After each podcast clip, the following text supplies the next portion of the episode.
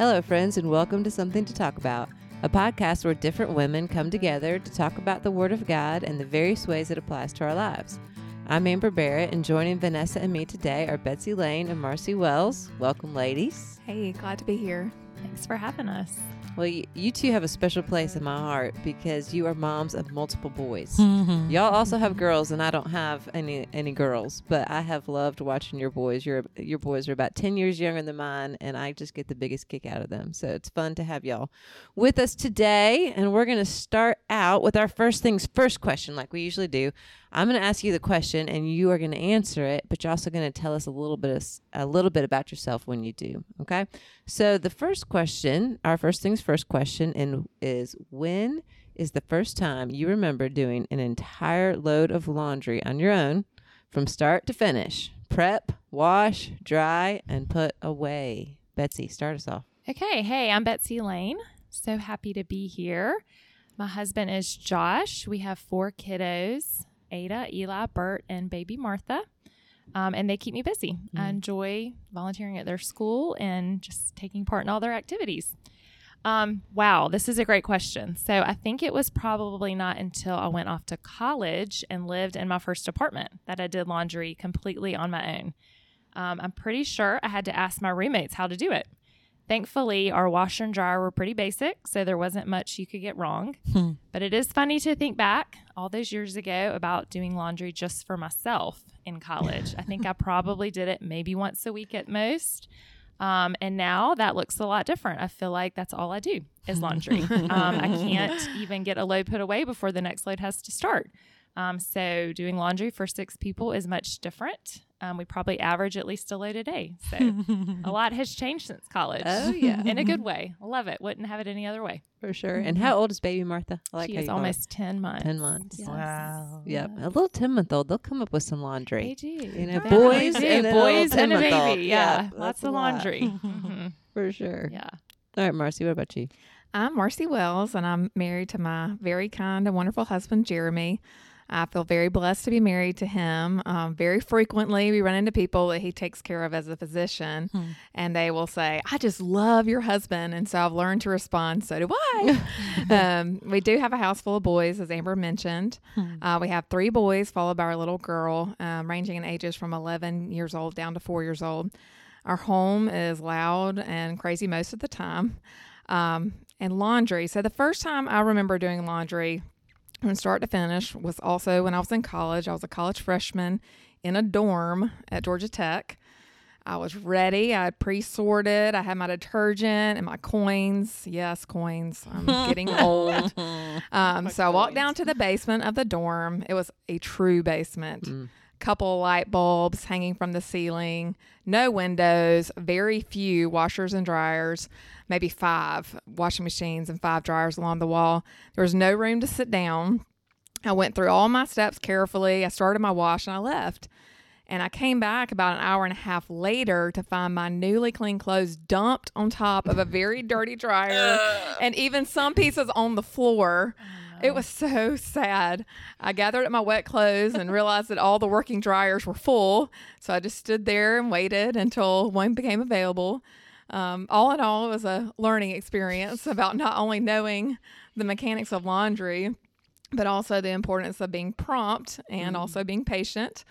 And um, at that moment, I was also very thankful of having had a washer and dryer at my own house growing up. And I'm, I was very thankful for my mom, who did my laundry for 18 years straight before that Yeah. point. So, I'm just waiting until my boys get to college. I'm like, Mom, you are a saint. yes, yes, I am. Although I've started to make mine do their own. But, but anyway, Vanessa. Yeah, as the youngest of nine, I didn't have the bliss of waiting till college. yeah. Now I can I remember I have fond memories of doing um, laundry with grandma. And that would have been hanging things on the line, on the clothesline, because that's what she did. She washed them in the washing machine inside and then took them to the clothesline. But I probably would have been about eight before I could do that on my own and hang them out. So probably about eight years old, but I was always a part of it. But I know from her journal that my being a part of her doing laundry mostly included me running through her laundry on the clothesline and pulling things off the line. She I did love- she did share that with me. She did share that with Yes, you. yes. Yeah, yeah. That was a good memory of hers in the journal. Uh, oh, Lord yeah, help me, it was, Vanessa uh, kind of both. I kind of felt that she was reading it to me over the phone. You want to know what you were doing th- this year at this time on this day? What was I doing, Grandma? You was pulling my laundry off the line. oh, sorry, Grandma. Was- funny. I, still remember that smell of clean laundry hanging on a laundry line. I loved it. My mom hung a lot of laundry. On I love that. Line. So I, I didn't do it from start to finish my laundry, but I did pieces of it. And I remember one of my jobs was definitely to retrieve the laundry from the line and bring it in. And I love the smell of that. Mm-hmm. I- I, but I think the first time I did it from start to finish was when I was in college, and I lived um, the the college that I went to. We had to travel into town to go to a laundromat, and so I remember Marcy kind of the same experience, just the timing of it. How long does a mm-hmm. load really take? How long do I have to wait? Can I go to the coffee shop? Can I get back in time? Can I make it into the dryer? Did somebody else take it out? All that kind of thing. That was definitely a learning experience for me too. You know, when you think about laundry, you sometimes you think of just massive loads. You know, sometimes it just piles up. You think I'm never going to get through this. And then the other thing about laundry is it's just every day, every day there's laundry. It just doesn't seem to end. You just kind of have to keep on keeping on. And in our chapters for Joshua today, uh, we see a place in which there is a battle that is just massive. It just seems overwhelming. It just seems like there's no way um, that they can accomplish what's set out before them. And then you also have this picture of it is pressing on in the little things, doing Mm-hmm. one battle and the next battle and the next over a period of time, and how the Lord shows himself faith shows himself faithful in both of those places when things are huge and overwhelming and then things when things just take time and steady plotting and steady steady working so just real quick we're going to talk about that vanessa talk about the fact that in these chapters there's one place where it just says that Joshua fought these battles for a long time. The battles that we've been talking about, we've been moving through chapters relatively quickly. It could seem like he just went from one to another to another. So in three months, done. But it wasn't like that. Talk about that. No, I mean it, it did. It took just what you were saying. It took a faithful consistency over time uh, to accomplish and to win all of these battles, to fight all of these battles. Um, and think um, our text is actually over over five to seven years or mm-hmm. something like that that Joshua and Israel are fighting.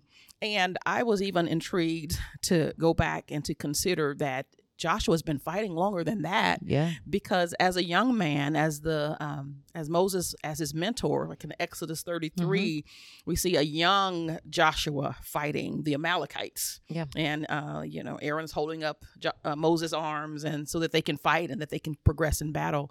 And so just from there this young joshua fighting until next week we'll see the lord telling uh, joshua you're old basically Yeah. you're advanced in years that's how Mhm. the scripture puts it you're advanced in years and yet there remains much more land to possess and so Mhm. even though he's been steady over five to seven years there's still and a lot has been accomplished as we see him list out um, in chapter 12 all of the the, the recounting of um, these list of kings and lands that they've conquered um, but it's this list of thanksgiving. Here is what the Lord has done. With each one that is listed, it is saying this is where the Lord has fought for us. And Mhm. so we see the steadiness Mhm. uh, of the fighting, but we also see the faithfulness of their God. Yeah, absolutely. I loved how he, in that list you could just run your eyes down it and just kind of skip it. To them, it symbolized each time the Lord had Mhm. proven Himself faithful, that they had made note of that, and that that's what that represented in that list of just that faithfulness in the midst of the steady uh, believing in His promises and moving out Mhm. in those. You at the beginning of our chapters, we also have an enormous battle where it says that all of these different kings from various regions they hear that Joshua has conquered and is conquering the land and in an effort to protect themselves they all unite and they come out and I just they describe it like they're as numerous as the sands on the seashore. Yeah. So if you think about digging your your hands or your feet into Mhm. the sand and pulling up a handful or a footful or whatever of sand, and then each of those little tiny pieces of sand becoming a horse or a chariot or a it just it's it's that imagery of it's more than you can even comprehend. Like were they to look out and see a vast army like that is sort of like that scene from Lord of the Rings when they're standing in in a in the castle and they look out and just for as far as you can see it's just covered uh, with the enemy and what they would have felt like in the face of that and yet the Lord says I'm going to give them into your hands Mhm. tomorrow and then the Mhm. next line is then the the army of Israel they pretty much pounce on them, surprise attack, and fight, and they win. It doesn't say how the Lord does it. There's no hailstorm or any of the miraculous encounters, but just Israel goes out to fight and they win this what would be miraculous miraculous battle. Right. And so you just see that the Lord is so faithful in the steady things and he's faithful in the huge things as well. And he's very particular that we know because he knows we need this, that we know that it's him that's doing this fighting for us, both in the steady day to day and then in the miraculous or seemingly impossible to overcome situations, that it's his hand at work and not our skills or our planning or our whatever. And so in this particular incident, he does this sort of what seems like a strange thing is he says, you know, when you defeat this enormous enemy, then I want you to hamstring their horses and burn their chariots, Mm-hmm. which is very uh illogical in a sense. Yeah, You right. win this great battle and you've got essentially all of these weapons of war now at your disposal and you could use them later. I mean, horses and chariots were highly valuable probably at that time. And instead of keeping them, he says I want you to burn them.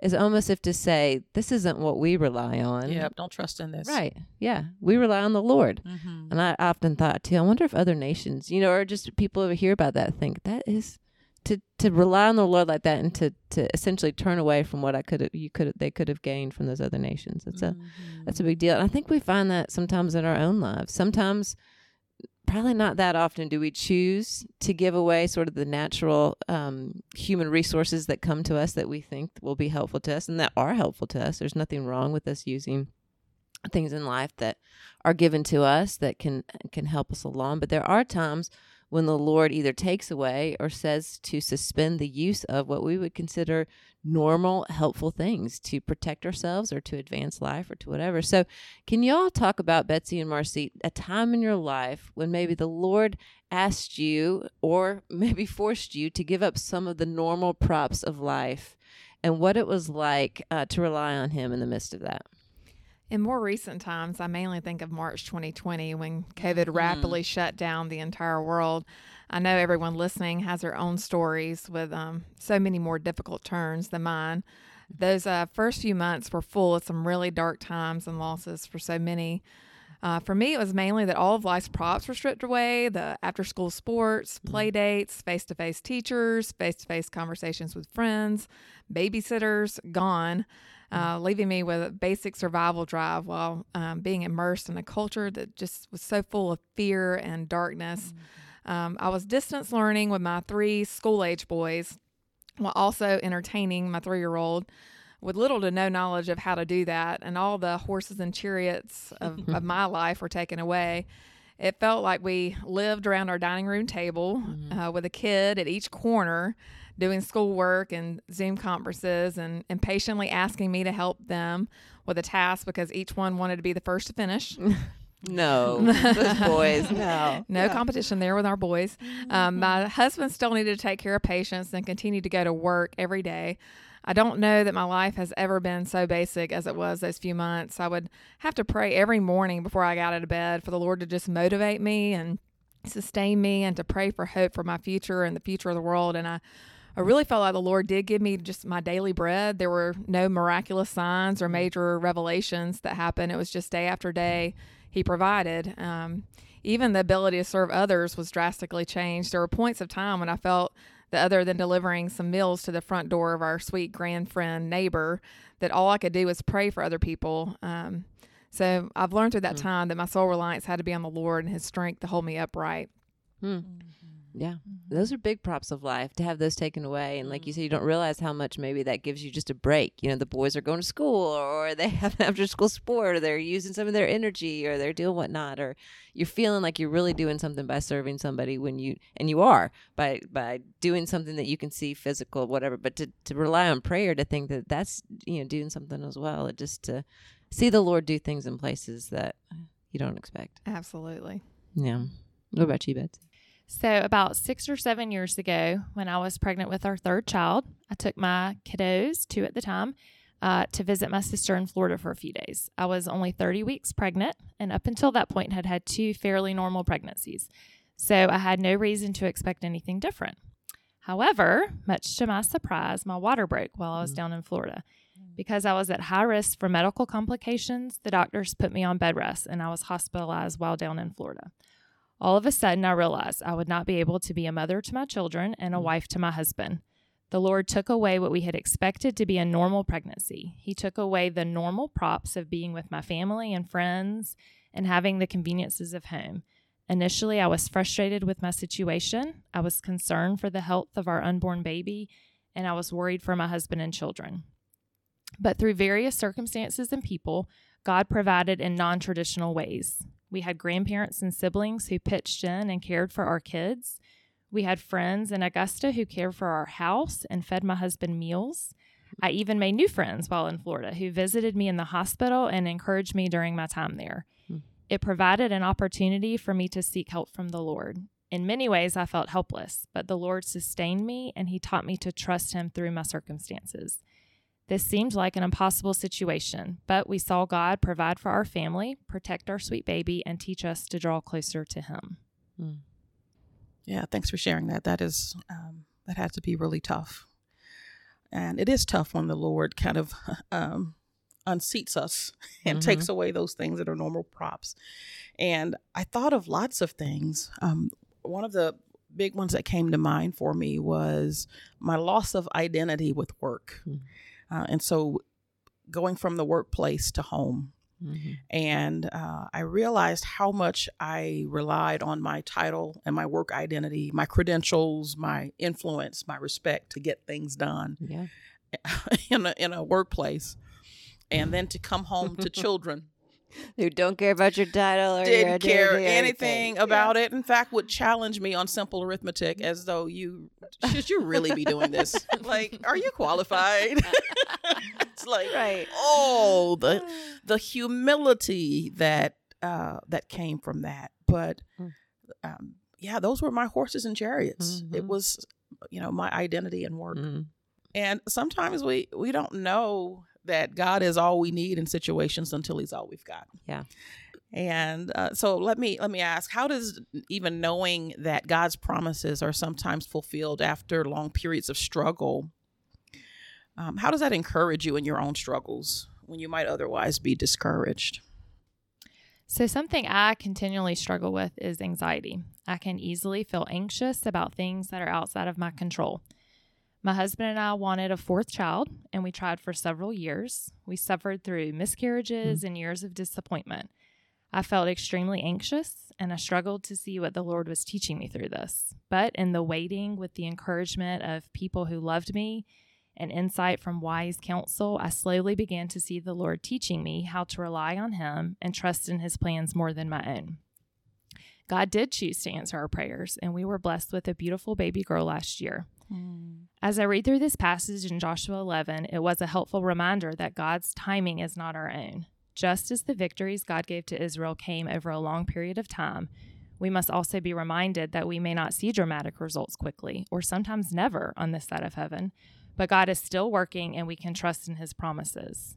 I'm still prone to anxious thoughts, and my tendencies are still to take control on my own, so I have to continually go to the Lord and ask for help with that.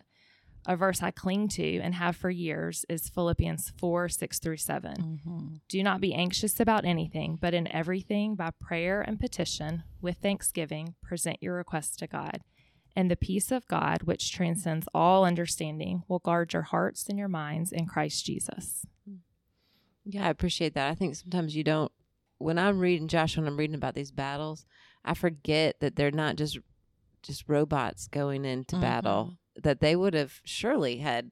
You, you can't look at, at an army that's this as vast as the sands of the seashore and not have more than a twinge of Have anxiety or fear, together, yeah, yeah. Or, or all those sorts of Mhm. things. And so just what it took to go out and to enter into the promises of the Lord would have involved the same sorts of things that we feel you potential to anxiety, fears. Um, how's this going to work out? How's this going to play out? Could this really be waiting on things? The, the just all of the hardness of the actual battle itself. And so, just as you're saying, to to wait in that and to see who is the Lord in this place when it feels hard. And sometimes, like you said, sometimes the answer is what you anticipate, and sometimes it's just a deeper knowledge of who the Lord is in the waiting that we um, receive from that. So, thank you for sharing that. Yeah. And when I saw this question, when I hear this question, I think of um, some things are not fulfilled until heaven, and some of the things that we want and some of um, the things that we desire are not fulfilled into heaven. I immediately think of uh, 2 Corinthians 4.18, so we fix our eyes not on what is seen, but on what is unseen, since what is seen is temporary, but what is unseen is eternal. So um, I, I often have to stop and think about what is eternal God, His Word, and His people. And I constantly try to remind myself that the lives and the relationships that I have are with eternal souls who I'm get to love and pray for and in any possible way point myself and them to the hope and contentment that lies only in Jesus instead of being a taskmaster that I'm naturally prone mm-hmm. to be. Um, so my feelings of encouragement and contentment are found completely in how um, my daily perspective is. Mm-hmm. It's it's hard to to take your mind off of the things that are now and and fix them on on something that is not as easy to comprehend. That it actually seems like a discipline. I mean, it is a discipline to yes. think beyond beyond the now and the task. I think about that in relationship to parenting. Even recently, it's just my boys. My oldest is sixteen and fourteen and twelve, and so they're going into those teenage years, which I really enjoy what those years provide. They definitely are a forced loosening of what I would have pers- assumed was control before, right? You, your boys or your children, whatever, do particular things because you tell them to do particular things and you discipline them if they don't do particular things. And it's not all easy, but it's somewhat predictable. Right. And then they get older and you realize that doesn't work anymore. Hmm. And there are some really big potential consequences that come from the choices that our kids make. And I knew that I wouldn't be able to prevent that, but I still didn't know that I wouldn't be able to prevent that. And so as I walk into some things that are very frightening to me, it's been super encouraging to watch parents who are maybe a decade ahead of me mm-hmm. who are faithfully loving their kids in circumstances that are really hard and that they don't give in to the idea that they're going to somehow get total control, but they're learning to lean on the Lord's faithfulness. Mm-hmm. So I thought in the in a Hebrews passage, Hebrews 10, 35 through 36, it just it talks about that perseverance in obedience and receiving what the Lord has promised and I thought, you know, I don't know that I think about that in parenting, like what it looks like to be obedient in my parenting, not just problem solving in my mm-hmm. parenting. So I could step outside or not seek what it is to be obedient to the Lord and to experience his faithfulness, thinking that, no, no, no, I'm just going to fix this, solve this. Maybe I'm going to get angry. Maybe I'm going to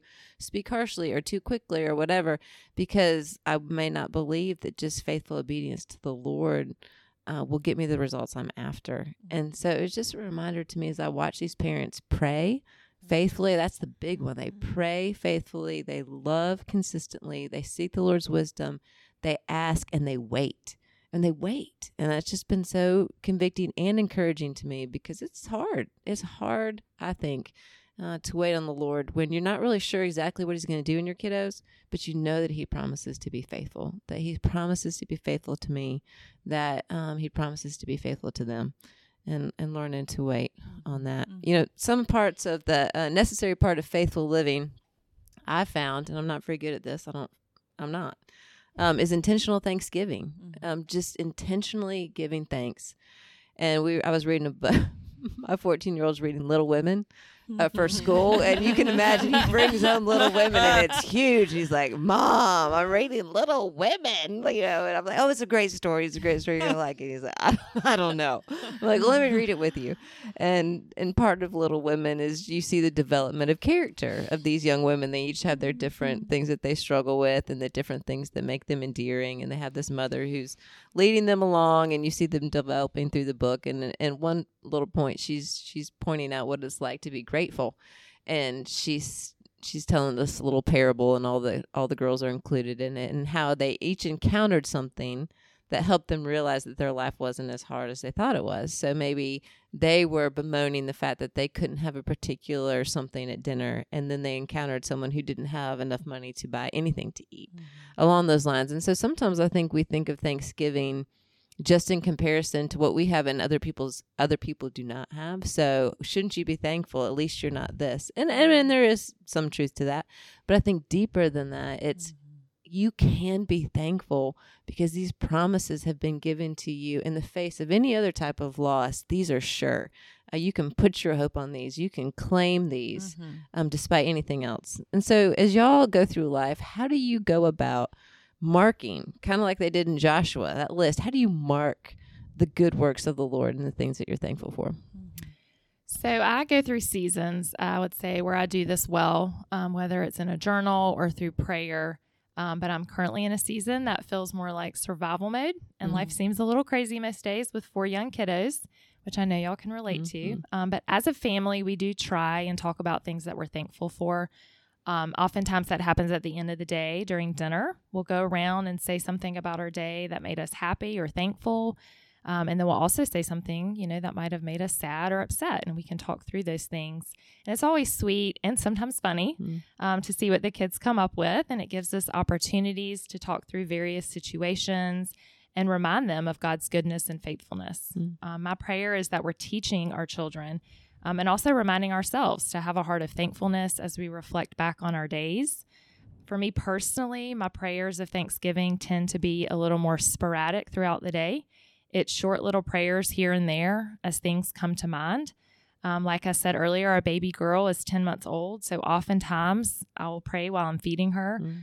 I'll look at her sweet face and thank the Lord for her precious life um, and that He chose me to be her mom. Mm. Or at the end of the day, when the kids are bickering, we'll go outside so the boys can get some energy out. And I'll thank the Lord that my boys have each other, Mm. even though they fight a lot. Um, I am thankful that they have each other to play with. Mm. Um, and I'm thankful that we have a yard that they can run around and get energy out in. Um, so I'm reminded of the verse um, in, in First Thessalonians that says, Rejoice always, pray continually, give thanks in all circumstances, for this is God's will for you in Christ Jesus. Mm. I love that combination, especially that you can give thanks and speak about the things that you're sad of, sad about. Um, at the same time, the one doesn't have to cancel the other out, and that you give your kids the practice of putting voice to those things. When it's Yeah. oftentimes sweet because we can help them take something that might have been hard and turn it around and see, you know, even in hard things, God is still good and faithful and his Mhm. promises are still true. Mm-hmm. You know? It's good. It's so good. Well, I remember a few years ago when I was in the stage that Betsy is still in, in the throes of the little years um, with our four children. I feel like we're coming out of that a little bit. But um, when I was at home with my children and felt my days were just an endless cycle of mundane tasks, meals, laundry, diapers, repeat. Um, although I was involved in uh, church and mom groups um, to encourage me, it seemed every other week that I had a sick child and I was isolated at home with my children. Um, and in that time, I heard about Ann Voskamp's book, 1000 Gifts, and I would read it in my snatches of free time. Um, and in the book, she talks about how life change comes when we receive life with thanks and ask for nothing to change. So I began to carry a little notebook around with me, writing down even the smallest moments of thankfulness in a list, and also writing out a few prayers of th- simple thanksgiving. Um, thankfulness doesn't come easy for me, um, but training myself to see and acknowledge all the small gifts um, that life has to offer did help my perspective. Um, I, I, I no longer write down everything um, that I'm thankful for, but when I feel myself starting to feel sorry for myself, or when my thoughts start to spiral in negativity, it's been helpful for me to start making that mental list of the small things in life that we often overlook. And as far as my children and teaching them an intentional Thanksgiving, okay, I had to backtrack for a minute. So before we got married, Jeremy and his brother and his sister loved to tell me this story about how his parents had a rule at the dinner table of no singing at the dinner table. No So, singing. no singing at the dinner table. funny, like, I would always laugh just- about yeah. this rule and think it was just so strange. I mean, I heard That's this story so many times over about this rule. Um, so fast forward to today, and now we have our four children, and dinner around the table is important at our house on the nights when we can make it work. So we also, like Betsy, go around the table and try to talk about um, something that we're thankful for and some uh, the highlight of our day. So each each child and Jeremy and myself try to talk about one thing.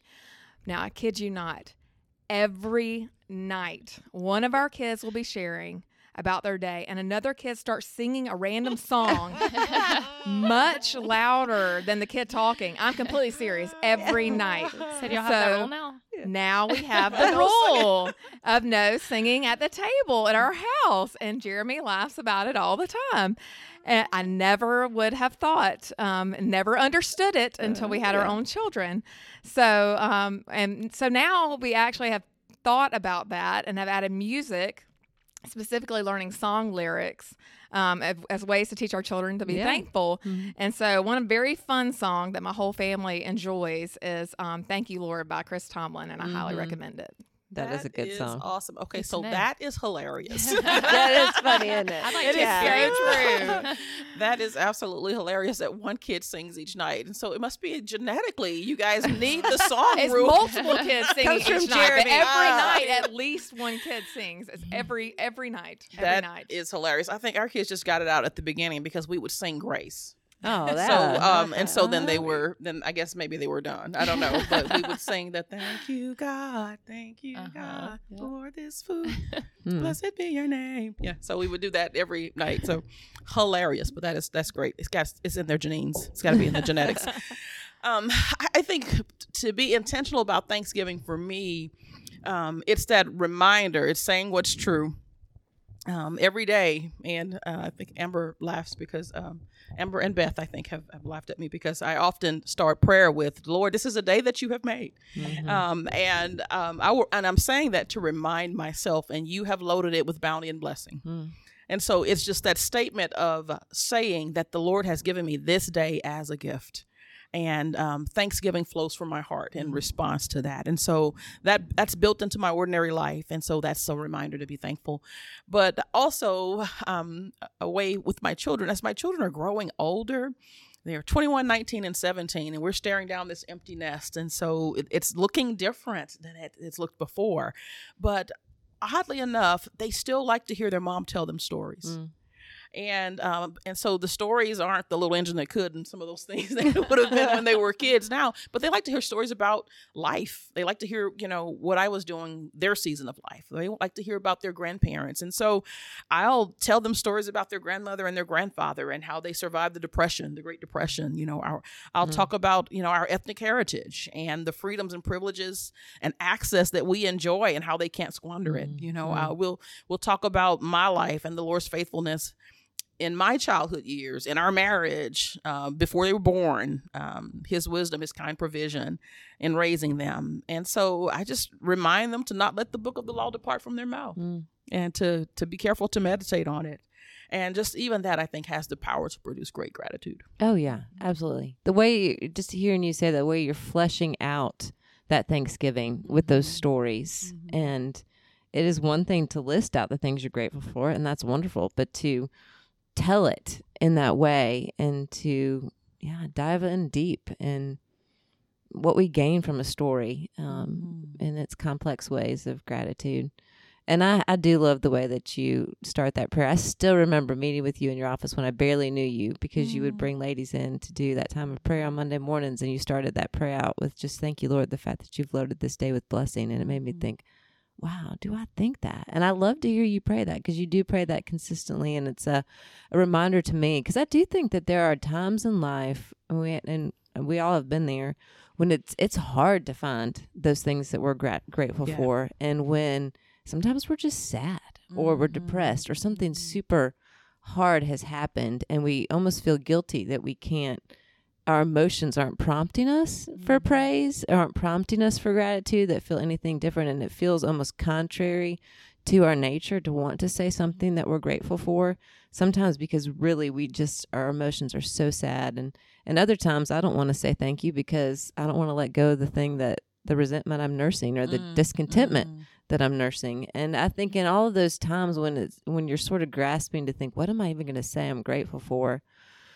I'm sluggish and all of that. I just think, wow, you know, this in all of those things, my own sin or maybe my sadness or just the brokenness of life or when I'm struggling to find something to be grateful for, you know, you you think that we're grateful for the powerful, victorious work that the Lord has done in our life. So, what Josh is recounting in these passages is the Lord made a promise and the Lord kept a promise. Mm-hmm. And we can celebrate that because it means whatever promise the Lord keep, makes, He will keep to us and He will keep that promise primarily to save us, to bring us close to Himself. And I just think that the work of Christ in our life uh, was to save us, to redeem us, to justify us, to make us like Himself. It's accomplished in that sense it's done mm-hmm. and yet it's still being worked out. And so there is the enormity of a situation we couldn't have handled on our own that the lord did it. You know the the enemy as vast as the sands of the seashore. He conquered that.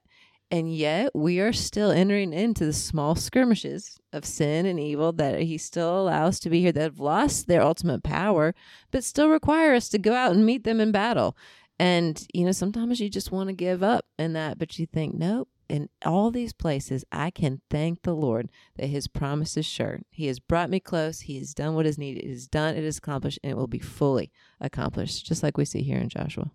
Amen. With that note of encouragement, we hope you will join us again next week. Let us keep you company while you pick up some fall mums or while you go for a brisk walk. If you want to see the pretty faces of our guests, check out our women's Facebook page at Women's Bible Study FPCA or find us on Instagram at First Pres Augusta Women. Hope you'll listen in. Sometimes the light surprises the Christian wife she seems. It is the Lord who rises with healing in his wings. When comforts are declining, he grants the soul again a season of clear shining to cheer it after the rain.